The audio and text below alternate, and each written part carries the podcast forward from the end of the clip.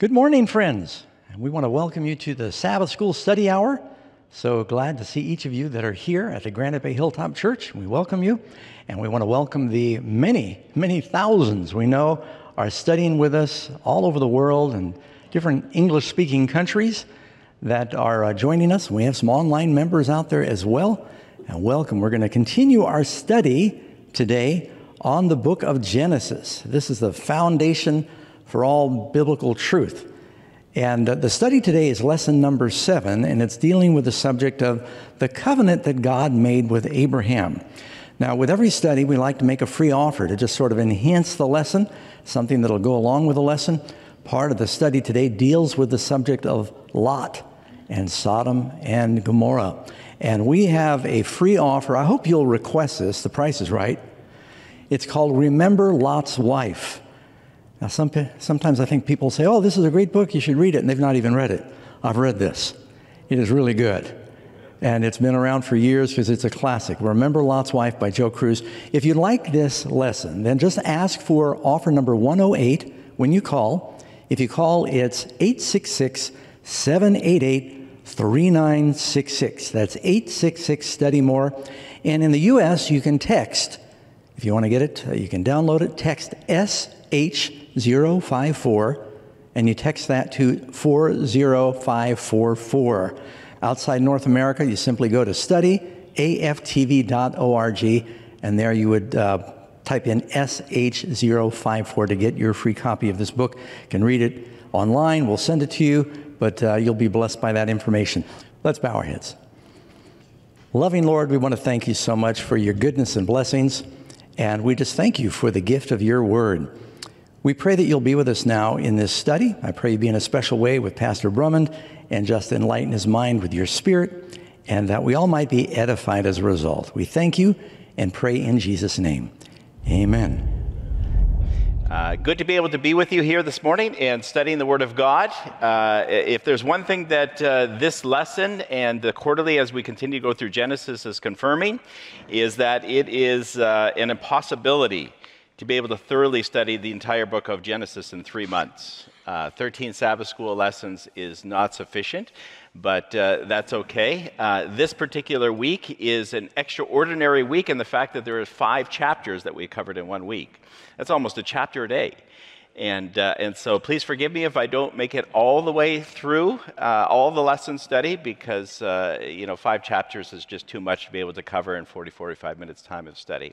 But the good news is this, that uh, we are going to be able to look at some of those powerful uh, truths that are revealed in those five chapters that help us to have a better understanding of God, help us to have a better understanding of the gospel, and, uh, and strengthen our faith as we continue to walk with the Lord and the hope and the faith that He gives to us.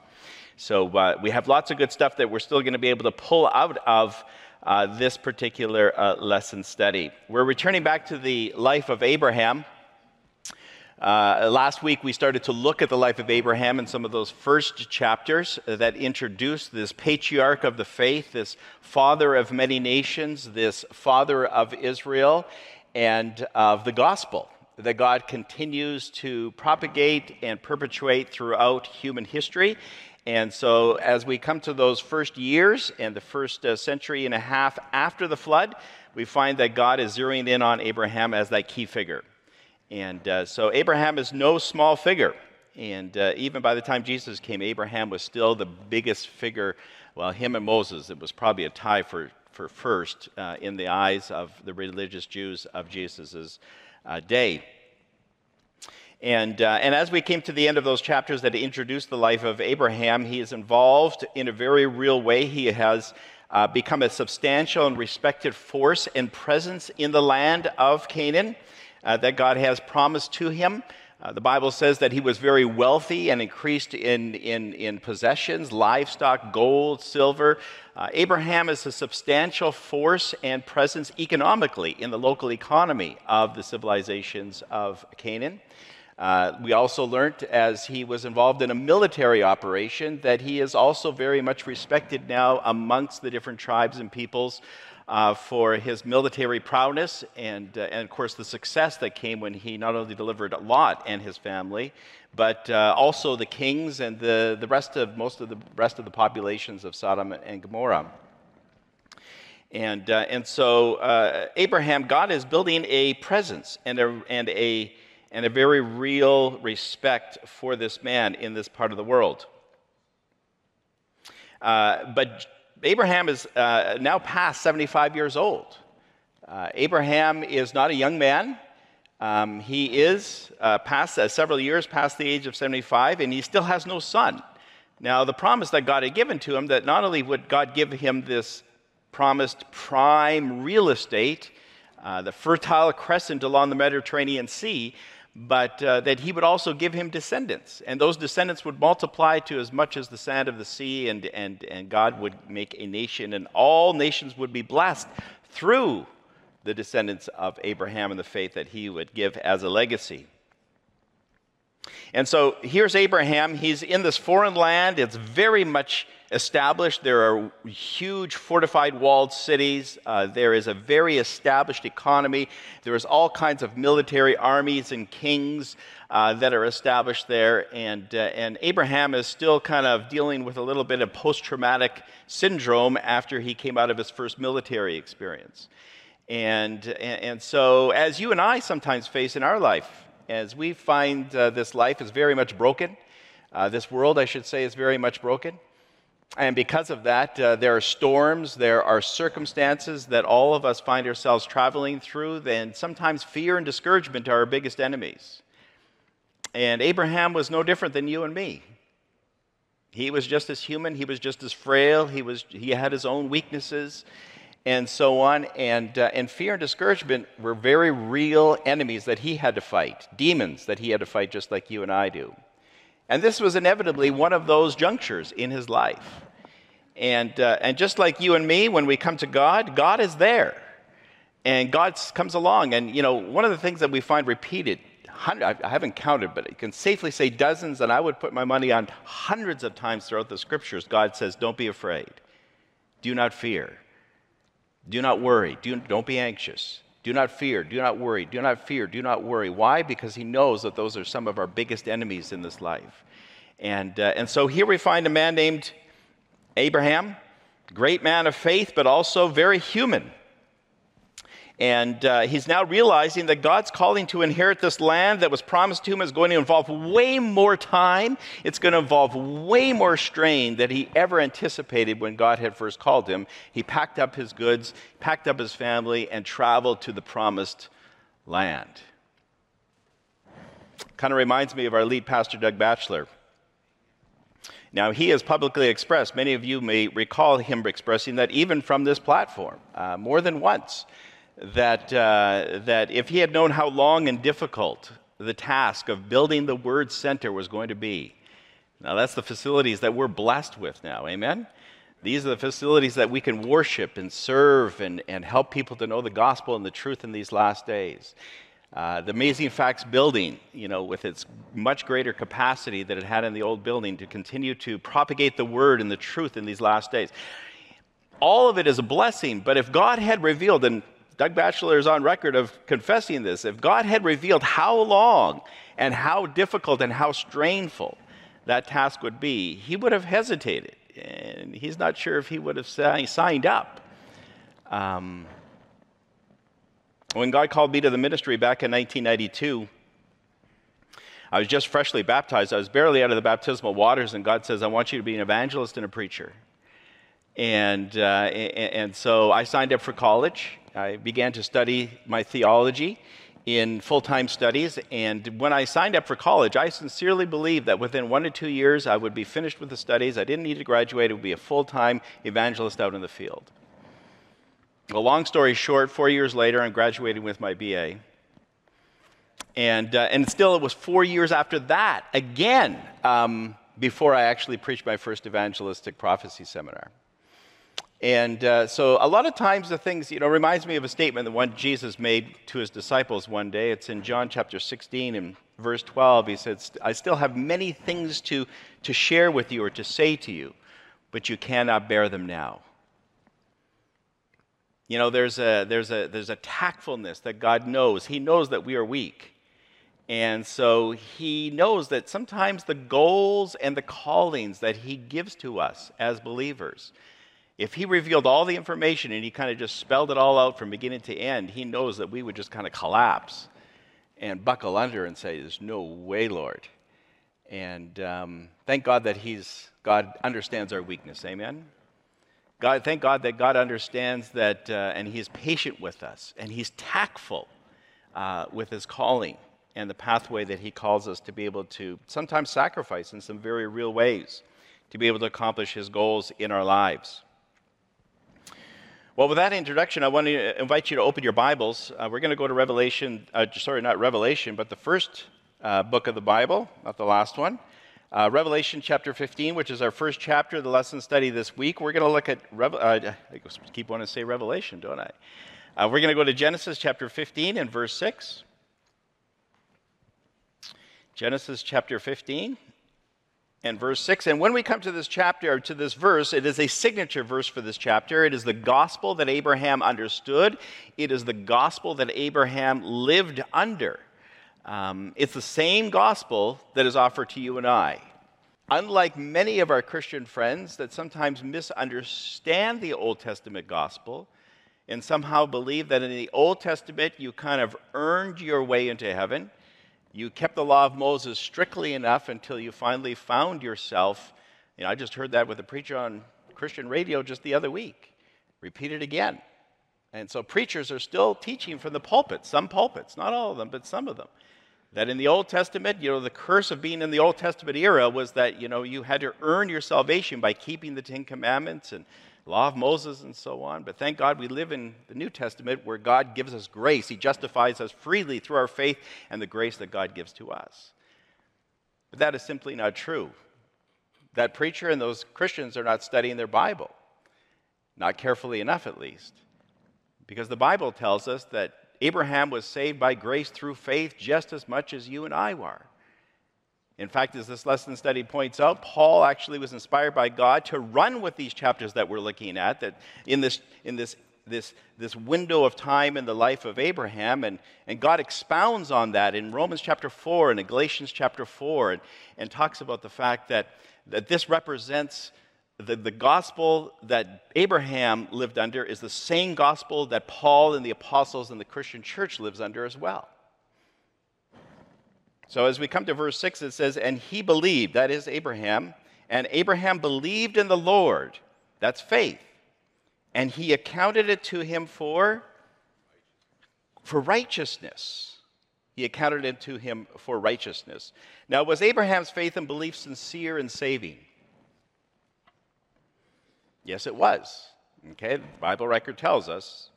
Of course, it confirms that it's sincere, doesn't it? He says, and he believed. The Bible doesn't tell us lies, it tells us truth. And so his, his faith was very sincere. His belief was very sincere. Uh, was it a saving faith? Sure, it was. Abraham was counted as a child of God, a prophet of God. God doesn't call unsaved people to be prophets, He only calls faithful, saved people to be prophets. Peter made that very clear in his first letter that God only calls holy men of God who, are, who spoke and wrote as they were moved by the Holy Spirit. And so, yes, Abraham had a very sincere belief, he had a saving belief. And the Bible confirms that very clearly. Was it a fully mature and perfect faith? No. The Bible also makes that very clear. In the chapters that follow, that becomes abundantly clear that the, that the faith that Abraham had was sincere, it was saving, but it was still in process. It was still maturing. It had still not yet been perfected. Now, years later, we find a different Abraham, don't we? We find Abraham where God says, you know, take your son, your only son, your only begotten, miraculous son, Isaac, bring him up onto a mountain and sacrifice him. And Hebrews tells us that Abraham's faith had matured and grown so well that by that point, it tells us in the book of Hebrews that Abraham put two and two together and realized, man alive, if I follow through with this, this is still my son, my only son, the one whom God has promised will be the father of all my grandchildren and great grandchildren and great, great, great, great, great, great, great children. children. And so, if I do follow through the, with this and I take the life of my son, God will in, surely inevitably resurrect him back to life again so that he can marry and bear children. Now, that's a mature faith, amen? So, God matures us. We see he's in process, but even with our immature, even in his immature faith in the beginning years, he's still in a faith saving relationship with Jesus. Why? Because he believed and it was accounted to him as righteousness. Now, Paul quotes that same verse in Romans in chapter 4, and he talks about the fact that this is justification by faith through God's grace that he gives to us. That's good news, amen? That God reckons, he imputes, he accounts to your account the righteousness of Christ because of your faith in him. So when God looks down upon Abraham, even though he looks down and he sees a fumbling, bumbling man, because truly he's on record of doing that. He's already lied once. He's on record. He's going to repeat the same lie in the future again, you know, to save his skin. And then we find him sleeping with his, the hand servant of his, of his wife, of his, of his wife Sarah, so that they might bear a child that wasn't part of God's plan in the first place. And so we find that he does make some very real blunders and some bad choices. But he's still counted righteous and perfect according to his faith and belief. And so when God looked down upon Abraham, he said, Listen, I know that we're still in process here. We still got uh, some work to do in your life. But as far as I'm concerned, you're perfect. Now, he winks while he says that, doesn't he? He says, Now you and I both know, as he looks down upon Abraham, now you and I both know that you're not perfect. But as far as I'm concerned, because of your faith and my grace and this coming life and death of Jesus Christ, my son, you are counted perfect in my eyes. You are justified. And you can live in that hope.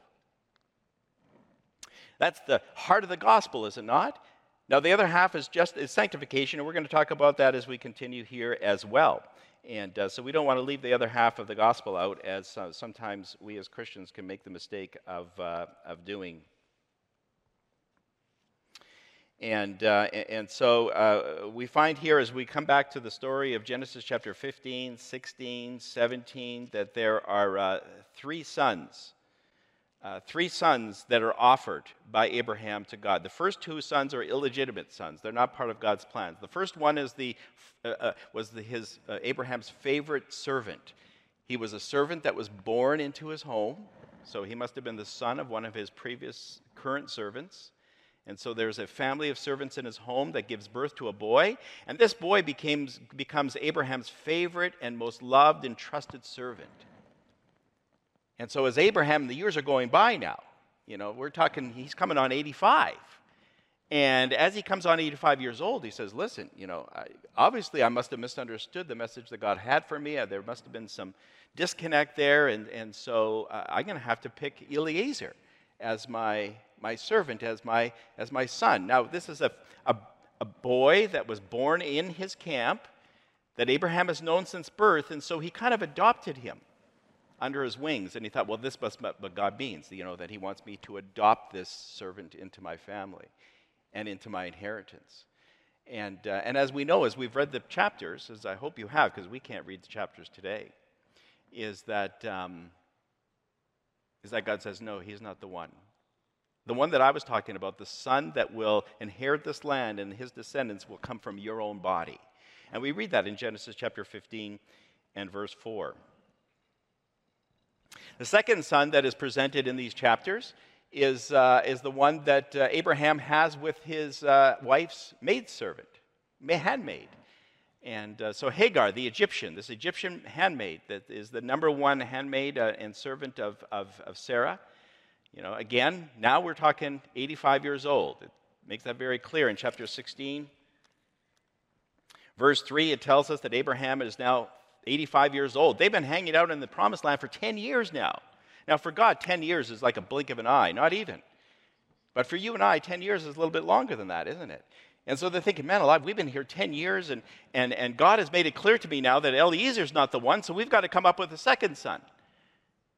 And so the second son was Sarah's idea this time. And so Sarah comes up to her husband one day and says, Listen, you know, it's been 10 years now. You're 85. I mean, eh, time's ticking. You know, my biological clock has expired.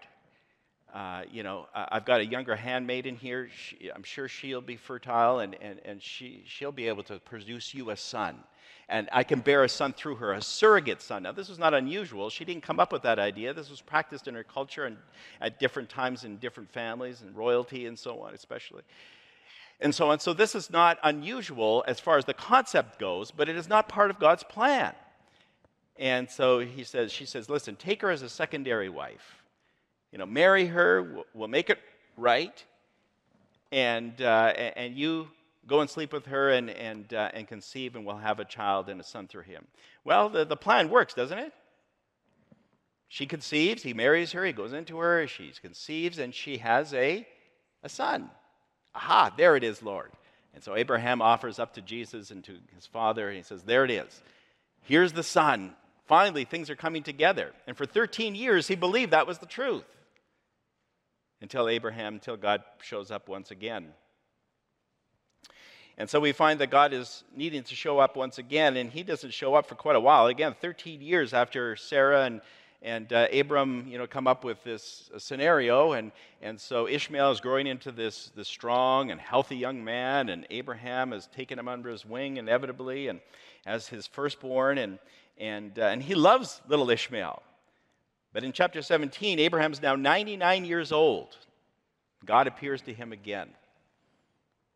And in the midst of that conversation, outside of, uh, first of all, he t- says, Listen, your name shall no longer be Abram, exalted father, but you shall be called Abraham, which means father of nations. For out of you shall come nations and kings of nations. And so you can see Abraham nodding and saying, Okay, this is great things are coming together. Things are working just the way as, as I understand it. And the plan of God is yes, Ishmael is going to have these, these children and they're going to develop into nations and kings. This is wonderful. And then God says, I want you to circumcise you, yourself, every male, Ishmael, all of the males within your camp. And this will be a sign of the covenant that, I was, that I'm making with you, a physical, visible sign. But then God kind of confuses Abraham when we come to verse 15, because in verse 15 it says, Then God said to Abraham, As for Sarah, your wife, you shall not call her name Sarai, but Sarah shall be her name. Now, Sarai means my princess, and my princess means Abraham's princess. Uh, now God says, You will shall no longer, Sarah's, Sarai's name shall no longer just be your princess, but she shall be called Sarah, which means princess, universal princess. Now her name will mean that she is the mother of all nations and the mother of kings. From her body will come kings and nations as well. Now Abraham's scratching his head. He's saying, wait a minute, this, doesn't, this is not going as planned. How does Ishmael fit into that? That's, that's not the way things are going. And so God knows that he's changing Sarai's name to princess, mother of kings and nations, is confu- would inevitably confuse the mind of Abraham. And so God just makes it plain in verse 16 and says, I will bless her, and I will also give you a son by her. And then I will bless her, and she shall become a mother of nations. King of peop- kings of peoples shall come from her. And so God unpacks this new name and says, Listen, I know you're confused, but this is, this is my plan all along. You just kind of monkeyed it up because you thought you would help me out, you and Sarai. Fascinating story. Verse 17 Abraham fell on his face, and what does he do? He laughs. Now, we don't know if he laughed out of skepticism, like, Lord, this is crazy talk. You know, what, what is this? You know, we, I, and he responds in such a way. He says, Listen, can an old man that's 100, now he rounds it off. Have you ever noticed that the older you get, you kind of round off your, your age? You know, you're 58 and your birthday's in six months or five months from now, and you kind of already calling yourself 59. I don't know why. It's just kind of a pattern. The older you get, you kind of start rounding your, your, your age off older than it already is. And, uh, and, uh, and Abraham's no different. He's 99 years old, according to verse 1. But Abraham responds and says, Can a man that's 100 years old have a child? I mean, come on. Sarah's 90 years old now. She's menopause is way back there. You know, she, she experienced med- the hot flashes are already over. There's no way that she can have a son, Lord. And uh, of course, Abraham is still speaking on earthly terms. He's thinking on earthly terms, isn't he? Now, you and I don't want to be too critical because too often we always think in earthly terms as well. And more than once we forget, you know, that the Lord is divine and nothing is impossible with the Lord. We're always trying to cover our bases, you know. And, uh, and the Lord's coming along and say, listen, you can, you can try to cover your bases, but I already have them all covered anyway. And, and some of the bases are going to be covered in an impossible way that no economic strategy is going to solve and, uh, and, and, so on. You know, we're always trying to cover our bases. And God does talk about planning for the future, so we don't want to be foolish. But at the same time, we always want to keep leaning upon God and saying, Lord, whatever you call me to do, wherever you call me to go, whatever needs I have, I know you will provide. Some of them will come through pragmatic, natural consequences and, and, and avenues, and sometimes they'll come miraculously. But whatever way that you provide, I know that you will provide for me. And uh, so that's one of the lessons we can pick up from this is that uh, we want to pray that we can think more like God thinks and less like Abraham is thinking at this point. And uh, so this is given to us for our lesson so that we can learn the lessons that Abraham learned the hard way and we might be able to avoid some of these different uh, bumps in the road. All right, and so God says, No, no, no, Sarah, your wife, shall bear a son. So, what's the answer in verse 19 when Abraham kind of says, and then Abraham says, by the way, don't forget Ishmael, and let's, let's just put Ishmael out into the front. This, you know, whenever I come to this, it reminds me of Peter. You know, Peter had been fishing all night. And uh, so, him and his, and his, uh, um, his brother Andrew, James, John, they were out there fishing like they do. And they always fish at night because their nets were larger. They didn't have that nice, clear nylon netting that we have and the lines that we use where the fish can't see uh, even in the daytime, our lines when we're fishing. But they didn't have that back then. So their lines were much more visible under the water. And so the fishermen, the professional fishermen, understood that the best time to fish is when it's dark out because then they can't see the, the, the lines of the netting. And so him and Peter and his, and his fishing colleagues, they were all, they've been fishing all night long. And they know where every hot spot in the entire Sea of Galilee is. They know every square inch of that lake. You know, they grew up fishing from a little boy. As early as they could talk, they were out on that lake. They knew everything. He says, Let's, you know, Peter, you know, Jesus is preaching early one morning, and tired Peter and his, his fellows, you know, they're wrapping up their night and they're cleaning the nets while they're listening to the words of Christ. And, uh, and Christ kind of stops and says, Peter, listen, I want you to take those nets, put them back in the boat, go out into the deep water there again. Uh, the first deep water that you see, throw your nets back in. And Peter, you know, he's looking around and he's trying to be tactful. You know, he respects the Lord. He already understands that Jesus is no normal rabbi. He's no ordinary person or rabbi. And so he's looking around and saying, How do I handle this one? You know, I just, I want to respect him, but obviously Jesus doesn't know a lot about fishing. I know a lot about fishing. I was brought up, I'm a professional fisherman. Jesus is not. So he says, Lord, you know, listen, I don't know how to tell you this, but I've been, I've been fishing all night. And that's the prime time to fish. Nobody fishes, no professional fishes during the day. I've been fishing all night, and I haven't caught anything. And I went to every single hot spot on this lake. And you're telling me now that I'm going to go out and going to catch some fish just like that in the daytime? Nevertheless, Lord, you can always see Jesus looking at Peter and saying, just go ahead and do it. And so, with that pause and that look that Jesus inevitably gave to Peter, Peter says, Nevertheless, Lord, okay, all right, I'll go out. And so he goes out, and we know the rest of the story. You know, he started catching so many fish, more fish in one go, in one spot than he had ever caught in his entire professional life. It was so full, the nets became so full so fast that the nets began to break. And not only that, but then his, his boat became so full that it began to sink. And not only that, but then the, he called James and John to bring their boat over. Their boat became so full it began to sink with fish. And then Peter at that point realized wait a minute, this guy is a professional fisherman. Maybe he does know more about fishing than I do. And not only that, but more importantly, he fell at his feet. And he says, Lord, depart from me, for I am a sinful man. He understood the greatness and the divinity and the power that was found in Jesus Christ. And he understood that God can achieve the impossible.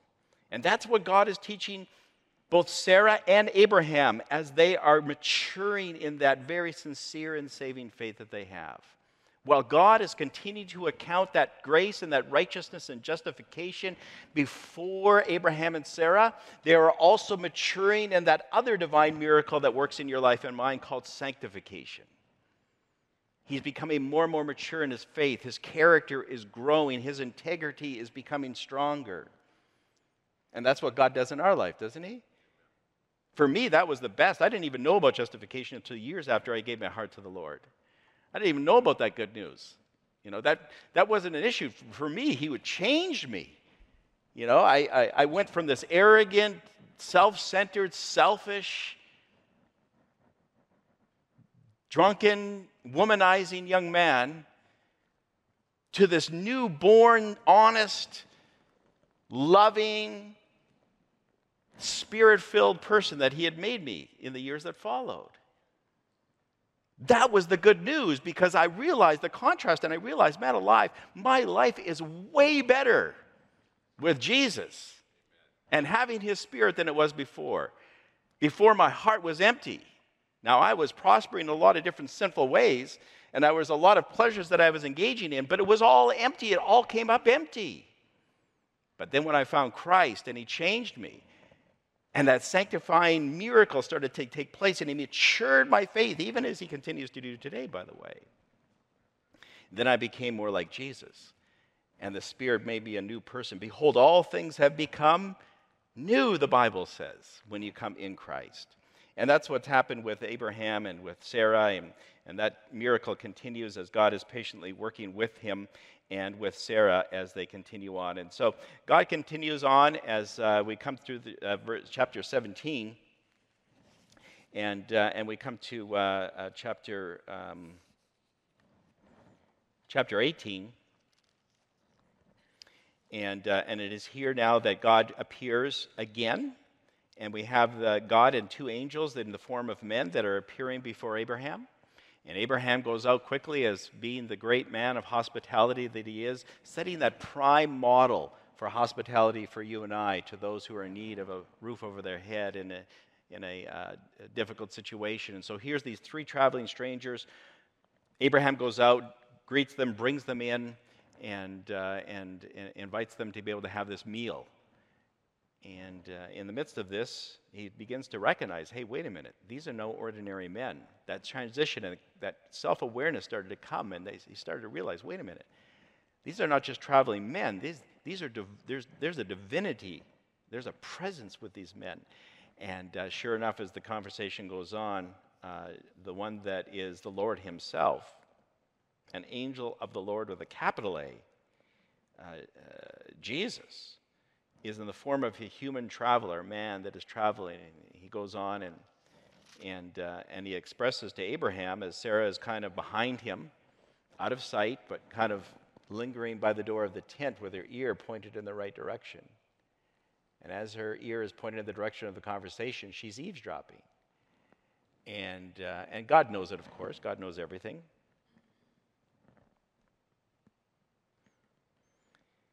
And uh, where is it? Verse 10, chapter 18 and verse 10 I will certainly return to you, and according to the time of life, that means the nine month period that we think of in pregnancy, a term, uh, or three terms as we call it.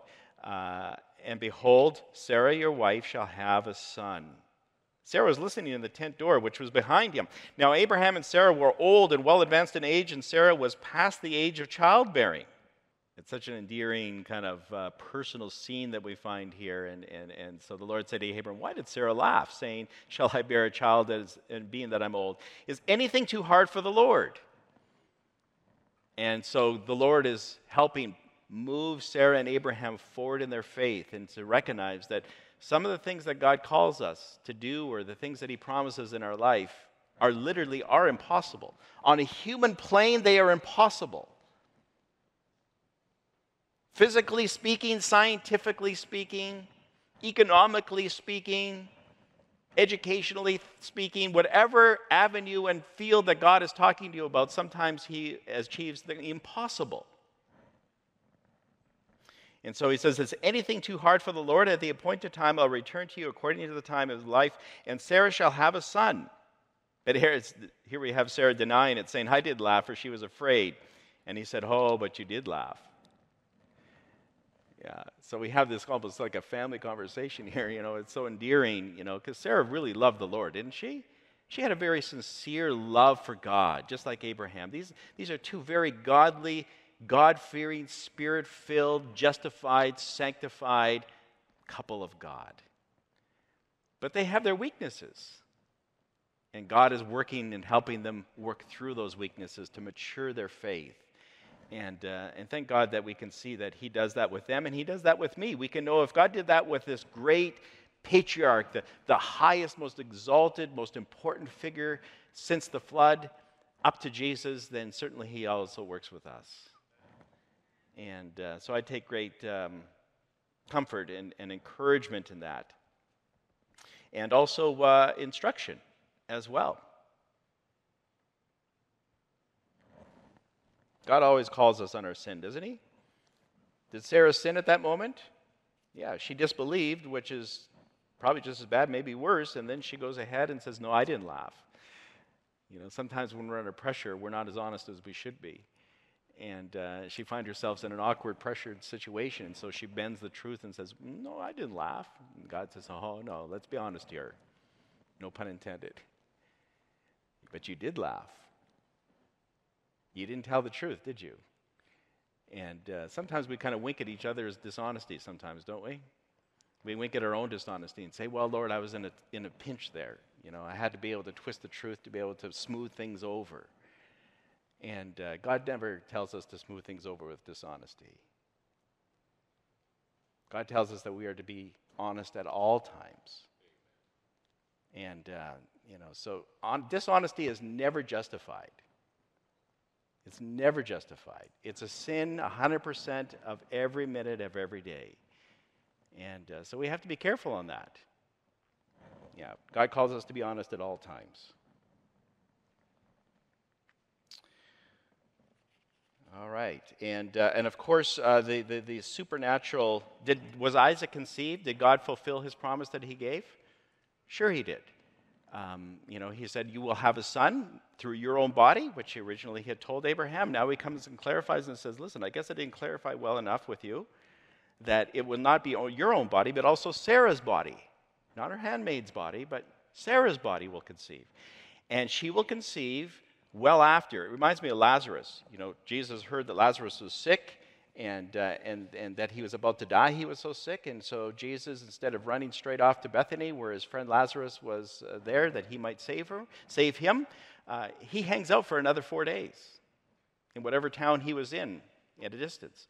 And, uh, and what was Jesus doing that for? Well, number one, he wanted Lazarus to be able to breathe his last breath. He wanted his heart to stop. He wanted Lazarus to be buried. And then he wanted Lazarus to rest in the grave for four days. Now, scholars fascinatingly have discovered that the reason that he wanted four days is because the Jews believed somehow there's a superstitious, traditional, religious belief that if someone died, if their heart stopped beating, there is still a possibility that the spirit of life can return back to them and they can come back to life within three or within three days. And so Jesus, knowing almost for certain, knowing that, waited four full days because he didn't want that excuse to be able to be used in explaining this miraculous divine resurrection that he was about to, uh, to, to perform.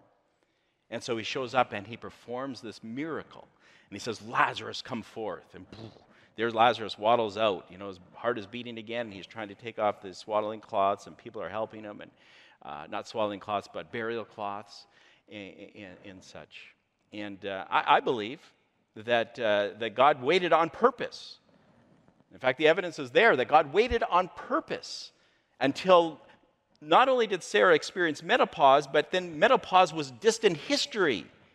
Just like Lazarus, he wanted to make sure that he was not only dead and buried, but he was buried and dead for four full days.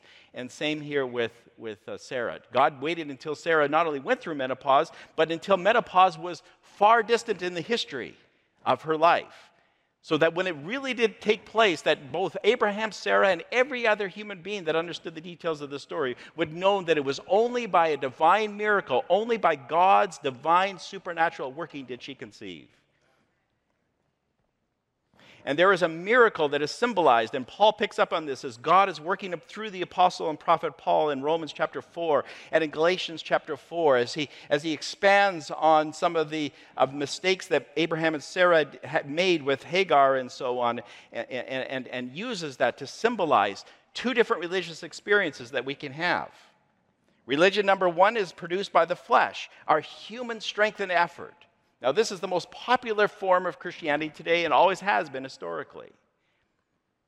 Is when we lean upon our own human strength and our own righteousness and our own uh, uh, goodness and our own effort to be able to find ourselves becoming a godly man or woman, a child of God. Religion number two is, and that is represented and symbolized by Hagar and the child that was conceived through the human effort and surmising of both Sarah and Abraham. But then religion number two is produced by the Spirit. And the religion that is produced by the Spirit is by God's divine strength and effort. It is a miraculous occurrence that takes place in your life and mine. For you to become truly born again requires a miracle. The fact that I am standing up before you here today instead of carousing through the nightclubs and getting drunk and chasing women and doing all kinds of selfish and sinful things that I used to do before the Lord had found me.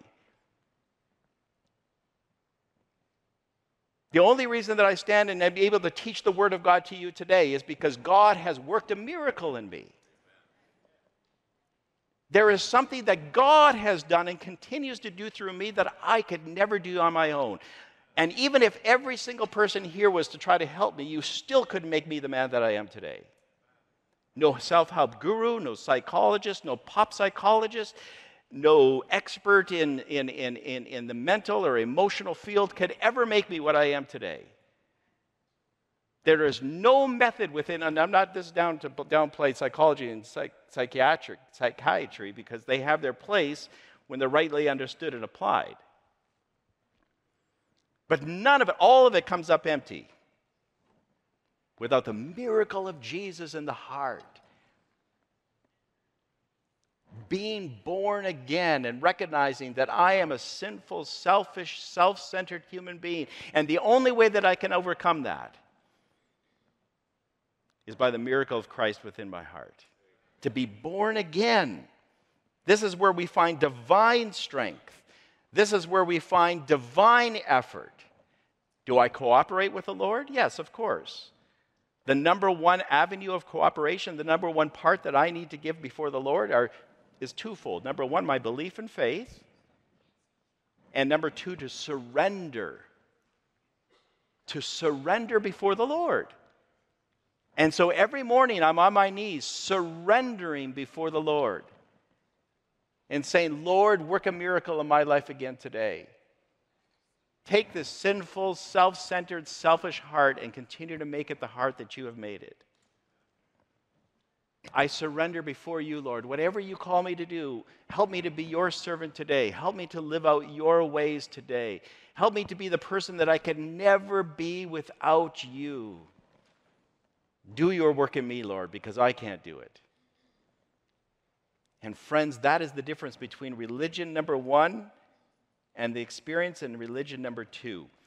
Religion number one is represented by Hagar and the conception that she uh, received, and that through a surrogate kind of scenario, Sarah received, and then Abraham being involved, strictly on a earthly human plane.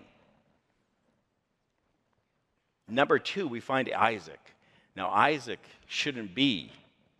Isaac should never have existed. Abraham and Sarah could have tried for a hundred years. And they almost did try for a hundred years. And they weren't able to produce a son. But when God got involved, and God used his divine strength and power to do the work that Abraham and Sarah could never do on their own, that is when Isaac came to be. And so Isaac represents justification by faith and God's grace, yes, but also sanctification that God gives to us as well. The miracle of God changing us. Behold, all things have become new. The Bible tells us, 1 Corinthians, 2 Corinthians 5, verse 17. And, uh, and, so that is the great miracle and the truth that God brings to us. Well, I knew that we weren't able to um, uh, get through all of it. You'll have to forgive me. If you haven't read the chapter of Lot and Sodom Gomorrah and the destruction there, there are some very good things to look at there. Read the chapter, go through your lesson study. Um, and, uh, and I'm sure you'll be able to pull out some important truths there as well.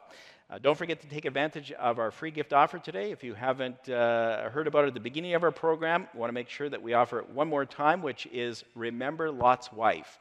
And so, again, this is on the last uh, chapter, chapter 19, that we look at in this lesson study. It's free offer number 108. All you have to do is dial 1 788 3966. That's 1 788 3966. Ask for free offer number 108. Love to be able to put this into your hands. It's available if you're in North America or any of the U.S. territories. If you want to take advantage of a downloaded copy on your phone, you can go ahead and text the code SH054, and you want to dial that to 40544. And, uh, and that's only available if you're in the United States with the cellular networks that are available here. If you're in another part of the world, we also have a website, which is study.aftv.com org slash sh054 and uh, that can be downloaded on the internet anywhere around the world. Make sure you take advantage of that and continue to um, grow in the knowledge of god's word. Until next week we look forward to seeing you then. May god bless you and keep you.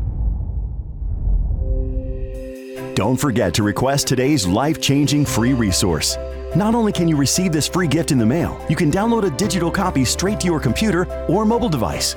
To get your digital copy of today's free gift, simply text the keyword on your screen to 40544 or visit the web address shown on your screen. And be sure to select the digital download option on the request page. It's now easier than ever for you to study God's Word with amazing facts wherever and whenever you want. And most important, to share it with others.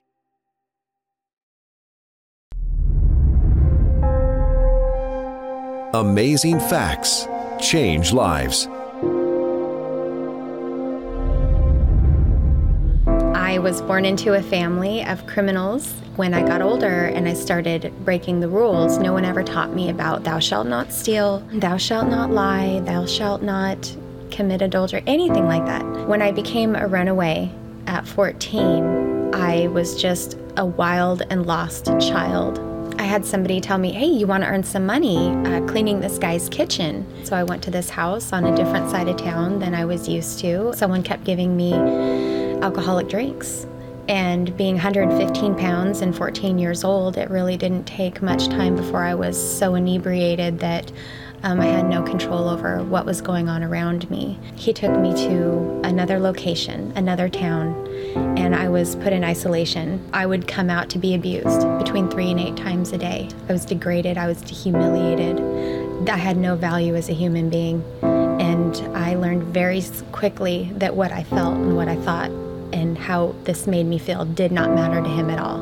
If I even thought about not doing what he wanted me to do, I would have a gun to my head, a knife to my throat. There was one time in particular where he had been tormenting me psychologically, and one day he said, Oh, you'll never kill yourself. You'll never do it.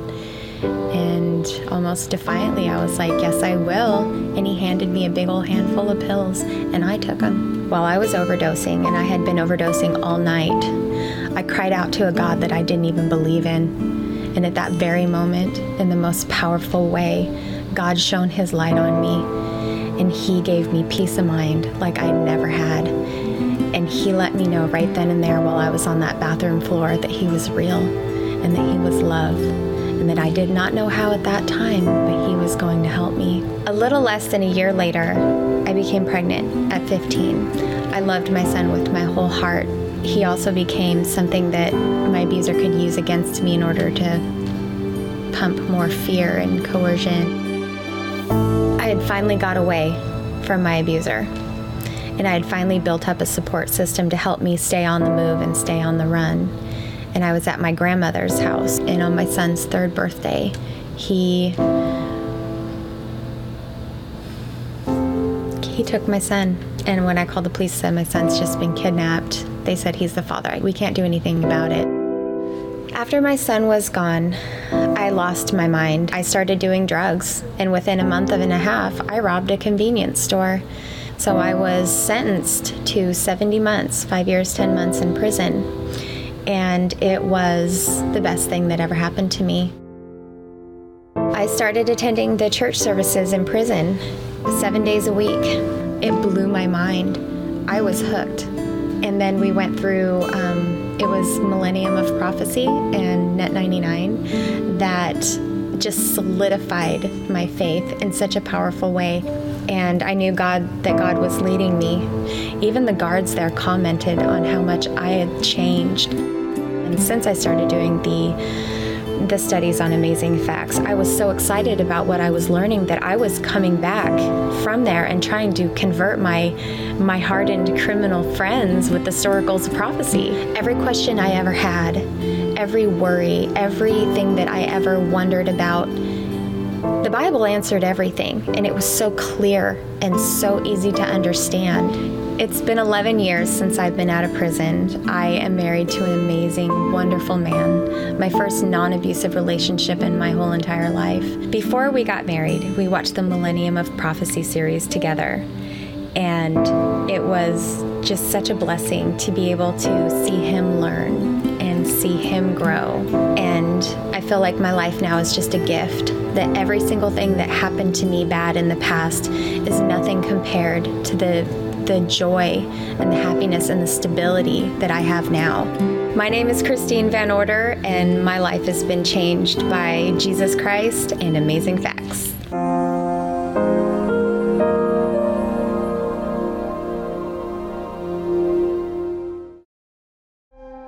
Amazing facts change lives.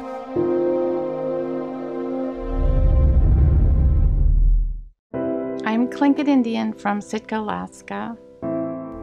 My Tlingit name is Wishdashtikla. It was a very depressing time for the people of Alaska. A lot of alcohol um, abuse was taking place. And unfortunately, my mother got caught up in the alcohol. It made myself and my siblings grow up in, in a a pretty horrible environment. It was really hard to to understand God. It was really hard to understand what love was. I ended up um, having a child in my 12th grade and um, leaving home when I was 15 years old.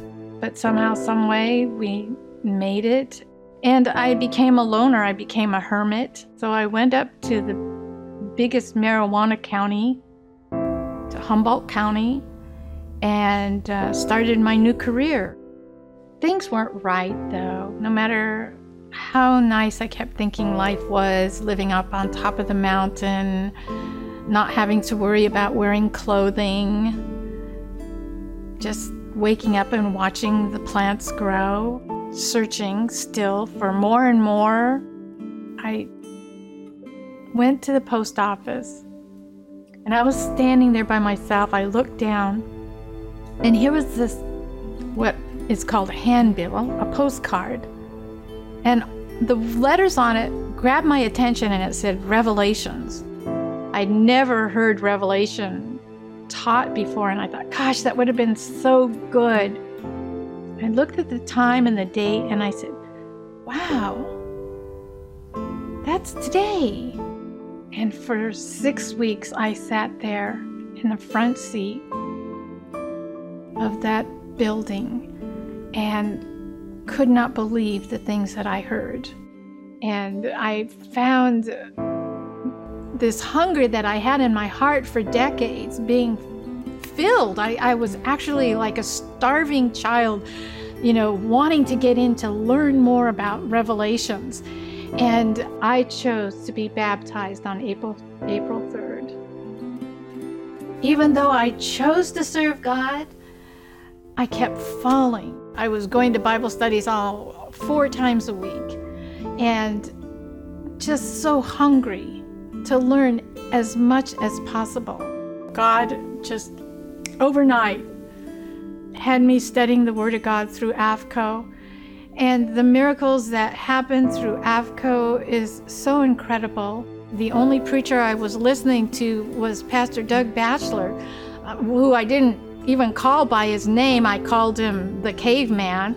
And then here, all of a sudden, I'm sitting in front of him in his classroom learning from him. On October 11th, I sat there, though, in my room saying, Lord, here I am studying your word, but what, what am I doing here? What, what do I need to do? What is it you want me to do? And that night, about one in the morning, God spoke to me and He said, I want you to write a note to Pastor Doug and tell him what you do. I sat there and I said, No, I'm not going to write a note. I'm not going to write a note.